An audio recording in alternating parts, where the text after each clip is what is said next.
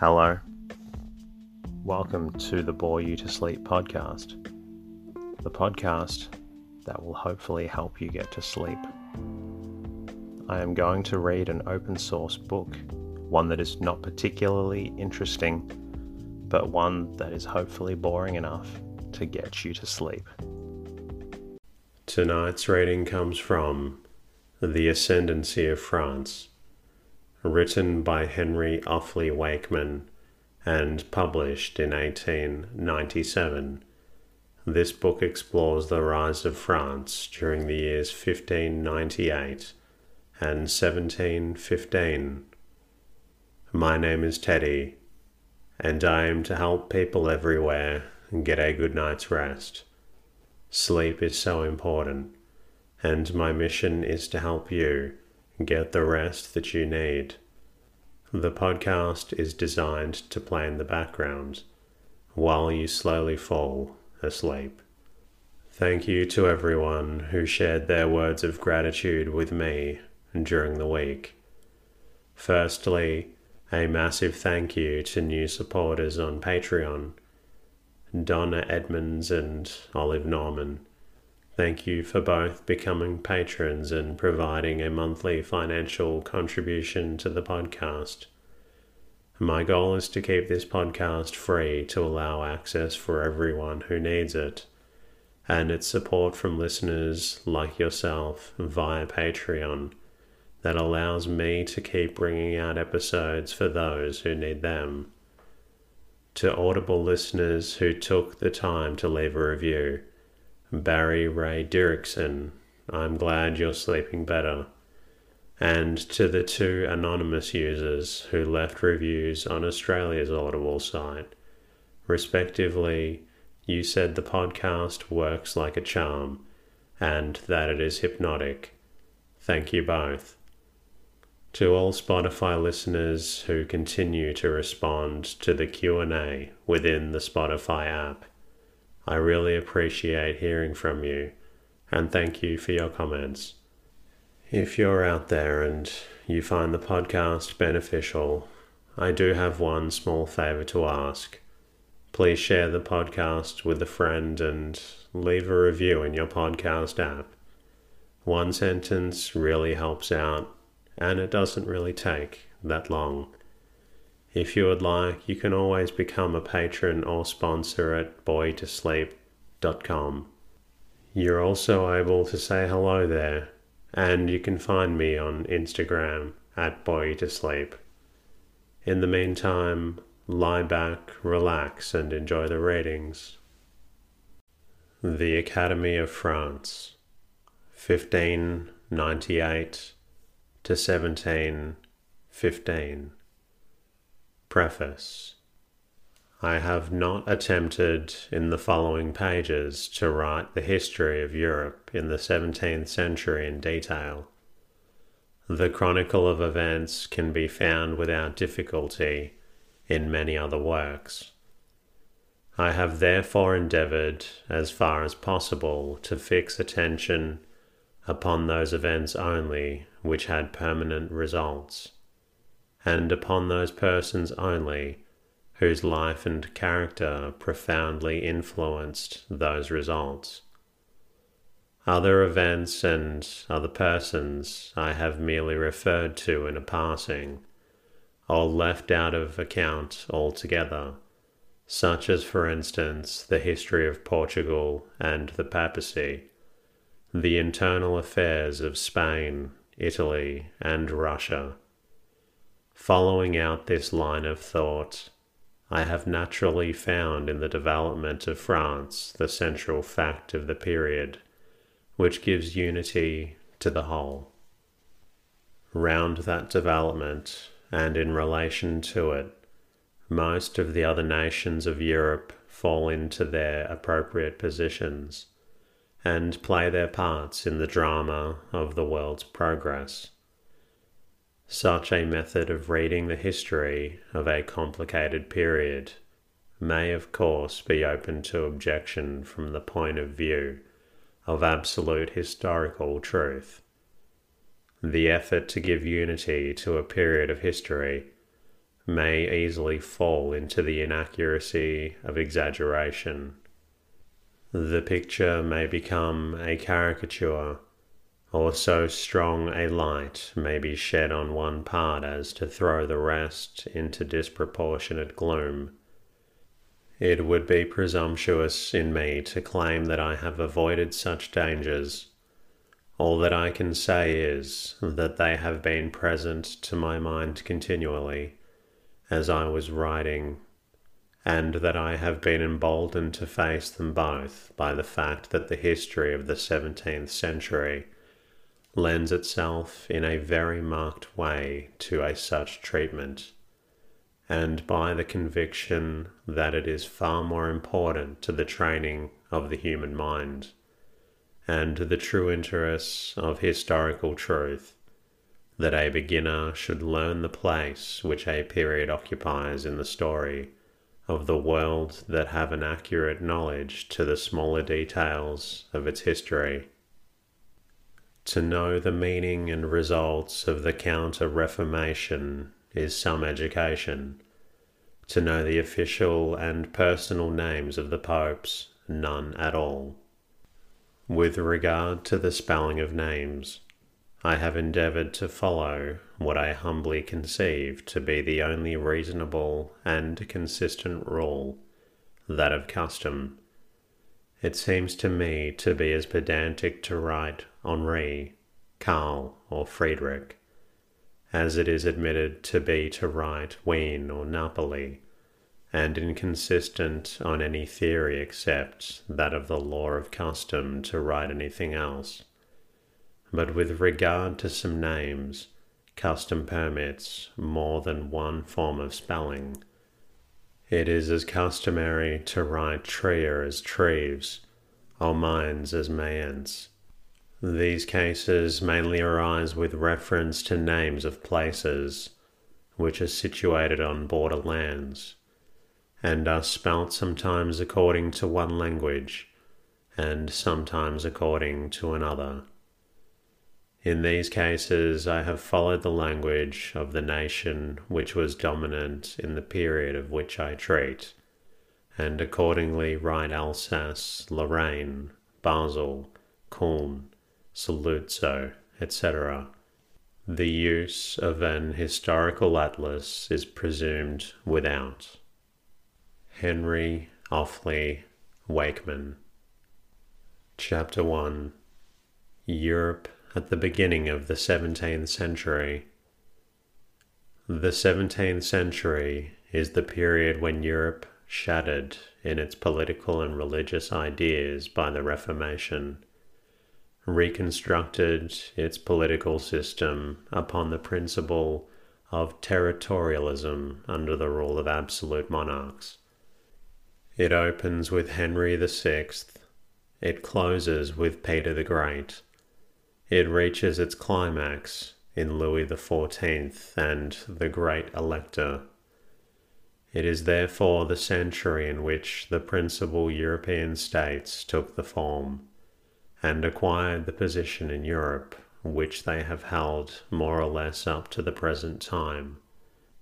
A century in which France takes the lead in European affairs and enters on a course of embittered rivalry with Germany in which England assumes a position of first importance in the affairs of Europe, in which the Emperor ousted from all effective control over German politics, finds the true centre of his power on the Danube, in which Prussia becomes the dominant state in North Germany, in which Russia begins to drive in the Turkish outposts on the Pruth and the Euxine a century in short, which saw the birth of the Franco German question and of the Eastern question, cannot be said to be deficient in modern interest.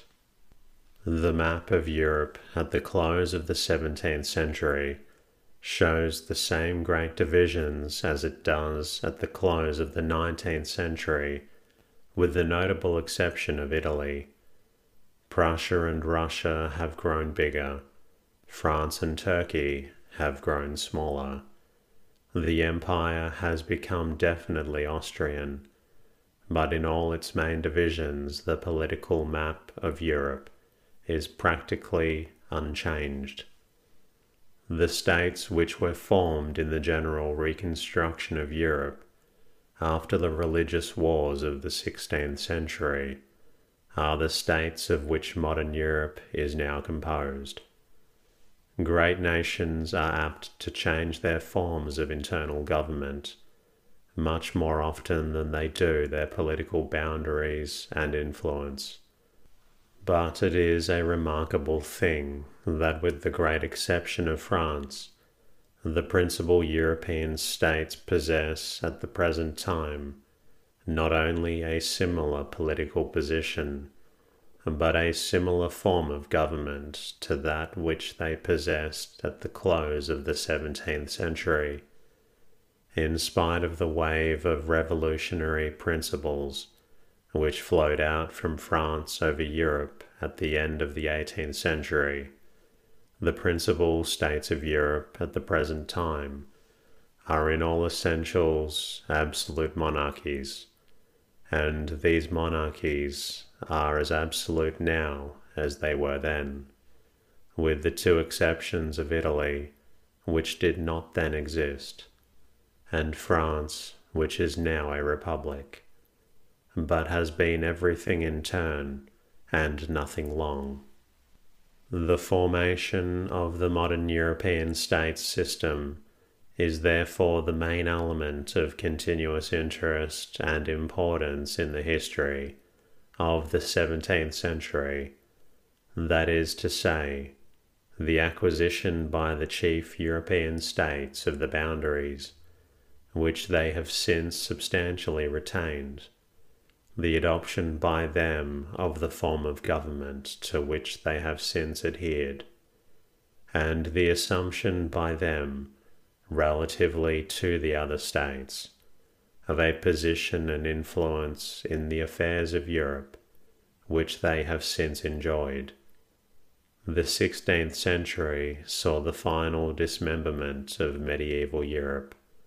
The 17th saw its reconstruction in the modern form in which we now know it.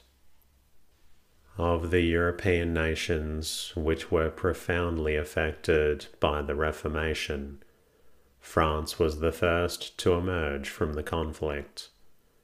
French Calvinism differed from the South German type by being more distinctly political in its objects and the leaders of the French Catholics, especially the ambitious chiefs of the House of Guise, had quite as keen a desire for their own aggrandizement as they had for the supremacy of their religion.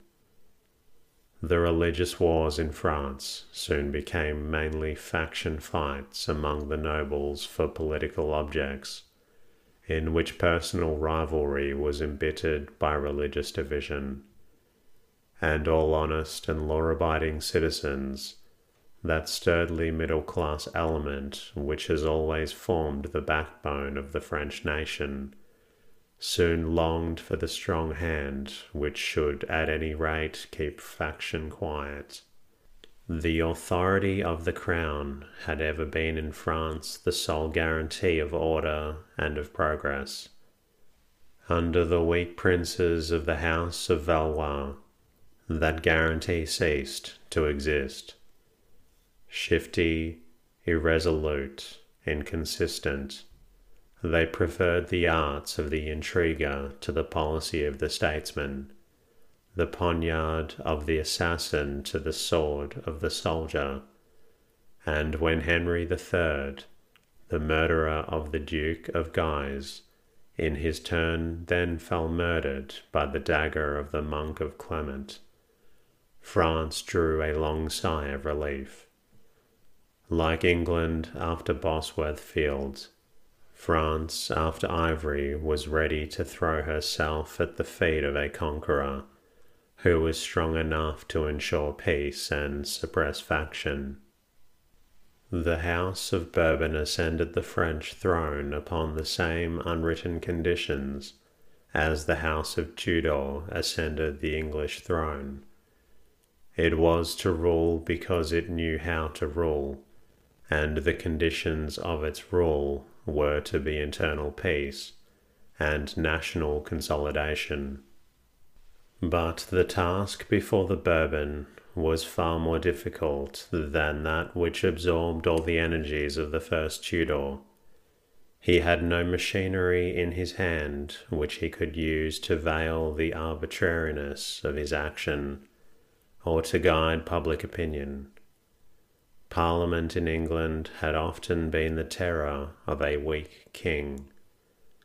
The Tudors soon made it the tool of a strong king in France, Henry had to rely openly upon the powers of the crown and upon military force. It is true that the States General still existed, though they were seldom summoned, but their constitution and traditions rendered them unfit to play the part of an English Parliament. They met in three houses representing the clergy the nobility, and the commonalty. The latter house, the tiers etat, as it was called, being usually about as large as the other two put together. But instead of there being a political division running through the three estates of those for the policy of the crown and those against it, as was usually the case in England, the tendency in France was always for the two privileged houses to coalesce against the tiers etat. The crown had therefore only to balance one against the other, and leave them to entangle themselves in mutual rivalries, in order to gain the victory. In the long history of the English Parliament, it is very rare to find serious questions raised between the two houses. Nobles and commons have as a rule acted together for weal or for woe in attacking or supporting the policy of the Crown. The unity of Parliament has been its most significant feature. In France, it has been quite otherwise. Mutual jealousy and social rivalry played their part with such effect that they destroyed the political usefulness of the States General. Unable to act together, they could not extort from the Crown either the power over the purse or the right of legislation, which were the two effective checks upon the King's prerogative exercised by the English Parliament. All they could do was to present a list of grievances and ask for a remedy. They had no power whatever of compelling a favourable answer, much less of giving effect to it. The procedure was for each estate to draw up its own list of those matters which it wished to press upon the attention of the Crown when the lists were completed, they were formally presented to the king, and a formal answer of acceptance or rejection was expected from him. But as the estates separated directly the answer was given, the crown was apt not to be over prompt in fulfilling its promises. As a constitutional check upon misgovernment, the States General in France were therefore of little use. That function, as far as it was discharged at all, had by accident devolved upon the Parliament of Paris. The Parliament was in its origin nothing more than a court of law, which sat at Paris to administer justice between the king and his subjects, and between subject and subject. In course of time, it grew into a corporation of lawyers and judges, not altogether unlike our Inns of Court in England, amalgamated into one, having just the kind of political influence which a close and learned corporation whose business it was to make by judicial decision a great deal of the law of the country, could not fail to have. In one point, indeed, the Parliament had almost established a definite right. As the highest court of the realm, its duty was to register the edicts of the king, a duty which was easily turned into a right to refuse to register them, if it so willed. Thus the Parliament claimed an indirect veto upon the royal legislation.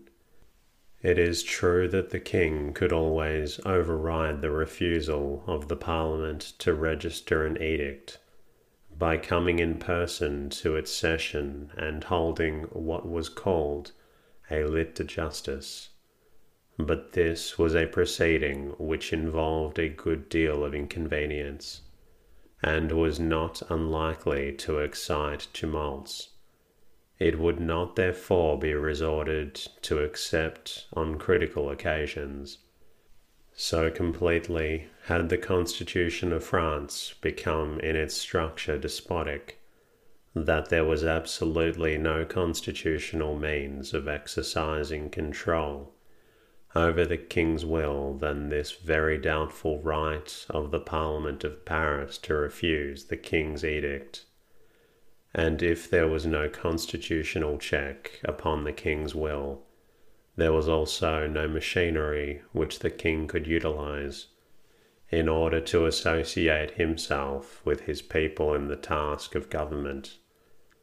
He stood on a pedestal by himself in terrible isolation surrounded by his courtiers, faced by the nobility, backed by his army, unable to know his people's wants, and unable to help them know their own. But this was not all. Henry IV had to encounter open enmity abroad and give an earnest of religious peace at home as well as to crush civil dissensions. It was not till his conversion to Catholicism drew the teeth of Spain, and proved to the majority of his subjects that he desired above all things to be a national and not a party king, that he can be said really to have reigned. The Peace of Vervins concluded in 1598 marked the issue of France from the throes of her Reformation wars. Her religious struggle was over. Calvinism had made its great effort to win religious and political ascendancy in France, and had failed. France was to remain a Catholic country, and the bull of absolution granted to Henry IV by Pope Clement VIII in 1595 duly emphasized the return of the most Christian king into the pale of Catholic obedience. But if Calvinism had failed, neither had Papalism wholly won the day. Catholic France had determined to be, but she was far from assuming as yet the mantle of the champion of rigid orthodoxy just laid down by Philip II. The same year which saw the death of Philip II and the real beginning of the reign of Henry IV, saw also the promulgation of the Edict of Nantes. By this famous edict, religious toleration and political recognition was accorded to the French Calvinists they were to be allowed to worship as they pleased, provided they paid tithes to the church and observed religious festivals like other Frenchmen. They were to receive a grant from the state in return. They were to be equally eligible with Catholics for all public offices. They were to be represented in the parliaments and were to have exclusive political control for eight years over certain towns in the south and west of France. of which the most important were Nismes, Montauban, and La Rochelle. Thus they obtained not merely toleration as a religious body and part endowment by the state, but also recognition in certain places as a political organization. The political settlement was evidently but a palliative. The religious settlement was a cure. No country as patriotic as France, no government as strong as an absolute monarchy, could tolerate longer than was necessary an imperium in imperio under the control of a religious sect. But the toleration of Calvinism in a country professedly Catholic was a solution of the religious question thoroughly acceptable to the genius of the French nation. It enabled France at once to fix her whole attention upon the absorbing business of political aggrandizement. It excused her somewhat for not thinking it obligatory to play a purely Catholic role in the pursuit of that aggrandizement, the first of those nations of Europe which had been seriously affected by the Reformation, to arrive at a satisfactory solution of the problem of religious division, she was able to set an example to Europe of a policy entirely outside religious considerations. Under a king who had conformed but had not been converted, France pacified but not yet united, was ready to mix herself up in the web of political intrigue and religious rivalry in which Germany was helplessly struggling, with the simple if selfish object of using the misfortunes of her neighbours for her own advantage. The state of Germany was indeed pitiable. The empire had become but the shadow of a great name. The successor of Augustus had nothing in common with his prototype but his title. Roman emperor he might be in the language of ceremony. Punctiliously might the imperial hierarchy of dignity be ordered according to the solemnities of the Golden Bull but all the world knew that in spite of this wealth of tradition and of prescription, the emperor could wield little more power in German politics than that which he derived from his hereditary dominions. The Archduke of Austria must indeed be a figure in Germany under any circumstances still more so if he happened to be also King of Hungary and King of Bohemia. But if the electors set the imperial crown at his feet and hailed him as Caesar, though much was thereby added to his dignity, and sometimes to his legal rights, not one whit accrued to him of effective force. It is true that his legal position as head and judge over the princes accrued to him, not so much because he was emperor and the representative of Augustus and Charles the Great, as because he was German king and the successor of Henry the Fowler and Otto the Great. Nevertheless, the fact from whatever quarter derived that the German constitution gave to the emperor, the lordship over the other princes and the right of deciding disputes which arose between them, made him the only possible centre of the German unity.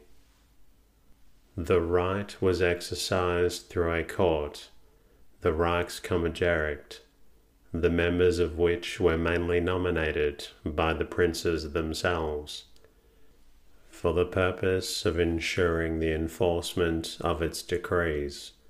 Germany was divided into circles, in which the princes and the representatives of the cities who were members of the Diet met, and if necessary, raised troops to give effect to the sentences pronounced. Since the beginning of the Reformation, however, there had been a difficulty in getting this machinery to work, owing to the religion's dissensions, and the emperor had begun the practice of referring imperial questions, which had arisen to the imperial or Aulic council, which was entirely nominated by him and under his influence. In all important matters of the administrative policy, the emperors, since the middle of the fifteenth century, had been obliged to consult the Diet, but the Diet was in no sense a representative assembly of the classes of which the nation was composed, as were the Parliament of England and the States General of France, but was merely a feudal assembly of the chief feudal vassals of the empire. It was, in fact, a congress of petty sovereigns gathered under the suzerain. It was divided into three houses. The first consisted of six of the seven electors, three ecclesiastical, i.e., the archbishops of Culm, Mainz, and Trier, and three lay, the electors of Saxony and Brandenburg, and the Elector Palatine. For the fourth lay Elector, the King of Bohemia, only appeared for an imperial election. The second was the House of Princes, the third that of the free imperial cities, but it was considered so inferior to the other houses that it was only permitted to discuss matters which had already received their assent. It is obvious that in an assembly so constituted, the only interest powerfully represented was that of the princes, and the only influence likely to be exercised by it was in favour of that desire for complete independence which was natural to a body of rulers who already enjoyed most of the prerogatives of sovereignty. For there had ever been two divergent streams of tendency in German politics. Deep in the German heart lay a vague sense of nationality and patriotism, a dim desire that Germany should be one. This sentiment naturally centered around the Emperor as the visible head of German unity. If Germans ever were to be politically one, it could be under the Emperor. There was no other possible head among the seething mass of jarring interests known geographically as Germany. The other tendency had sprung from the strong love of local independence characteristic of the Teutonic race Naturally, each petty duke or prince tried to become as independent of outside authority as he could, and in the pursuit of this policy, he found himself greatly aided by that spirit of local seclusion which ever seeks to find its centre of patriotism in the side eddies of provincial life rather than in the broad stream of national existence. The emperors of the House of Habsburg had fully recognized these facts, and since the days of Maximilian I had set themselves resolutely to the task of rebuilding the imperial authority and making the imperial institutions the true and only centre of German unity. They might have succeeded had it not been for two events, the concurrent effect of which was completely to shatter the half begun work. The first was the Reformation, the second was the long rivalry with France. The Reformation cut Germany rudely at first into two, afterwards into three pieces Lutheranism, which absorbed nearly all northern Germany between the Main and the Baltic, and drew its strength especially from the support of the North German princes. Luther himself effected a closer alliance with the princes, and the nobles than he did with the people. It was to them he appealed for protection in the days of his earlier struggles, on them that he trustfully leaned in the later days of his power. Naturally, therefore, Lutheranism gave a strong impulse and sanction to the desire, which the northern princes uniformly felt, to assert their independence of a Catholic emperor.